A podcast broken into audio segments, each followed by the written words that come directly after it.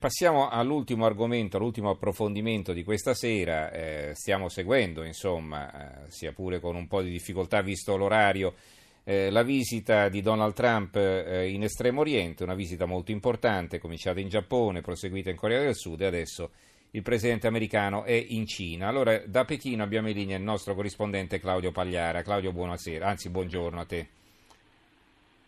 Grazie, buonanotte a te e a tutti i radioascoltatori. Allora, leggo rapidamente un paio di titoli, non ce ne sono molti e come dicevo anche ieri la notizia è abbastanza trascurata dai giornali italiani, un po' strano, almeno in prima pagina. L'avvenire, un titoletto sotto la testata, eh, Trump perde la Virginia, adesso in Cina pensando a Kim, quindi un titolo così che mette insieme diverse cose. Il titolo più in evidenza è quello dell'osservatore romano, attese e sfide per Trump a Pechino, poi abbiamo eh, abbiamo il secolo XIX, Trump, eh, Xi, prove di forza, intesa sul commercio, ma le tensioni restano. Allora, e poi c'è un commento, vedo anche sulla stampa, così Xi vuole isolare Trump in Oriente, il mondo che cambia. Va bene, allora, eh, come, come, è incominciata questa visita e cosa promette? Insomma, ricordiamo è una visita eh, tutta in salita, così si prospettava perlomeno, no?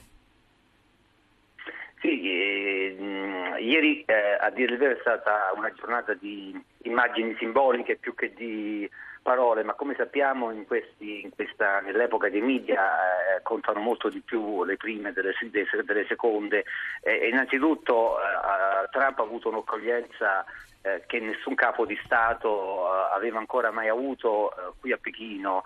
è stato accolto da, da, Xi, da Xi Jinping e dalla sua signora direttamente nella città mh, eh, proibita. E, e, e, questo ha un valore simbolico. E, e, il presidente cinese ha speso l'intero pomeriggio fino all'ora di cena insieme alla coppia presidenziale, si è trasformato in una sorta di guida turistica d'eccezione e ha fatto visitare le sale degli imperatori Ming e Qing, lo ha accompagnato a vedere le opere di restauro, insomma è, è stata uh, l'immagine, la, il messaggio che eh, si è trasmesso è quello di una relazione personale che i due presidenti sono riusciti a costruire a dispetto di quelle premesse tempestose. Non dimentichiamo che Trump un anno fa ha vinto le elezioni anche eh, con una campagna elettorale anticinese, eh, c'è anche un video che gira che colleziona tutte le volte che Trump in campagna elettorale aveva detto China, China per dire insomma America first.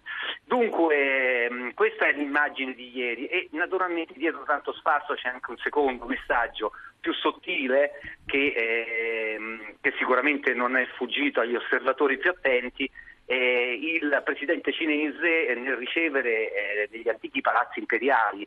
Eh, il presidente americano eh, ha anche in qualche modo sottolineato il posto che la Cina ha avuto nel corso dei secoli nella storia, in particolare quando oh, l'impero di mezzo era l'impero più sfarzoso e resisteva e contrastava il dominio britannico e lì ovviamente c'è un messaggio, la nuova Cina la nuova era che Xi Jinping ha appena proclamato vincendo e, e ottenendo un'investitura per altri cinque anni al congresso del Partito Comunista è una nuova era in cui Xi Jinping propone la Cina come una Cina che deve recuperare esattamente quel ruolo che aveva nei secoli scorsi, un ruolo centrale ai danni di chi è ovvio, ai danni degli Stati Uniti. Uh-huh. Dunque, insomma, ieri, nella giornata apparentemente vuota di ieri, nel senso vuota di parole, in realtà eh, i messaggi sono passati su un altro livello. Allora, è, è, previsto anche un incontro con eh, Putin, almeno se ne è parlato, insomma, ricordiamo la visita in Estremo Oriente durerà ancora diversi giorni perché poi eh, Trump si sposterà in Vietnam e ancora successivamente nelle Filippine. Sì, oggi diciamo, mh, eh, per chiarire, ieri è stata una giornata di, eh, eccezionale di ricevimento e di parole informali che, si, che, i due presidenti si sono scambiati. Eh. Oggi ovviamente eh, ci sono invece colloqui formali e poi certo. c'è la conferenza stampa congiunta, quindi eh, oggi in realtà si capirà mm-hmm. se i due grandi temi, eh, la Corea del Nord innanzitutto e il riequilibrio dei rapporti commerciali, che sono i temi che Trump chiede eh, con insistenza a, alla Cina, avranno fatto dei progressi oppure no. Dopodiché ieri c'è, c'è stata una quasi conferma da parte del Cremlino eh, che ha detto, annunciato eh, che è molto probabile che eh, il presidente Putin incontrerà il presidente eh, Trump al termine di questa sua visita.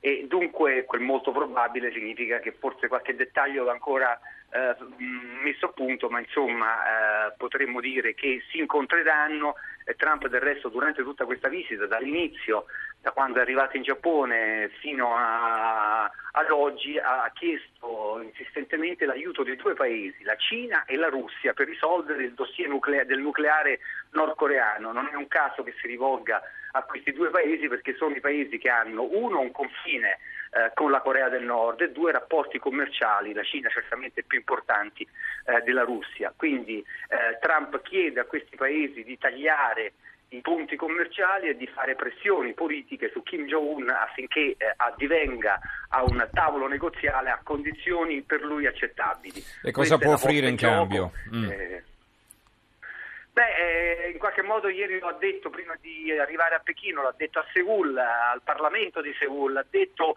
per la Corea del Nord se abbandonerà le armi nucleari in modo verificabile eh, si, apre, eh, si, può aprire un futuro molto migliore. E poi ha dato un altro messaggio che è il Trump che conosciamo, il Trump che usa il linguaggio duro, ha detto eh, non metteteci alla prova, non consentirò mai che le città americane siano sotto minaccia di distruzione e ha elencato le portaerei e il sottomarino nucleare che in queste ore incrociano al largo delle coste della penisola coreana. Insomma, bastone e carota, e quello che offre in cambio è ovviamente una normalizzazione dei rapporti, eh, ma una normalizzazione dei rapporti eh, con una Nord Corea denuclearizzata. Diversa, non, diversa, è un obiettivo, certo. non è un obiettivo facile, molti osservatori sostengono che è realistico che la Corea del Nord dopo che per 30 anni ha cercato, ha investito energie e denaro per avere l'arma nucleare, la abbandoni eh, in modo spontaneo. Dunque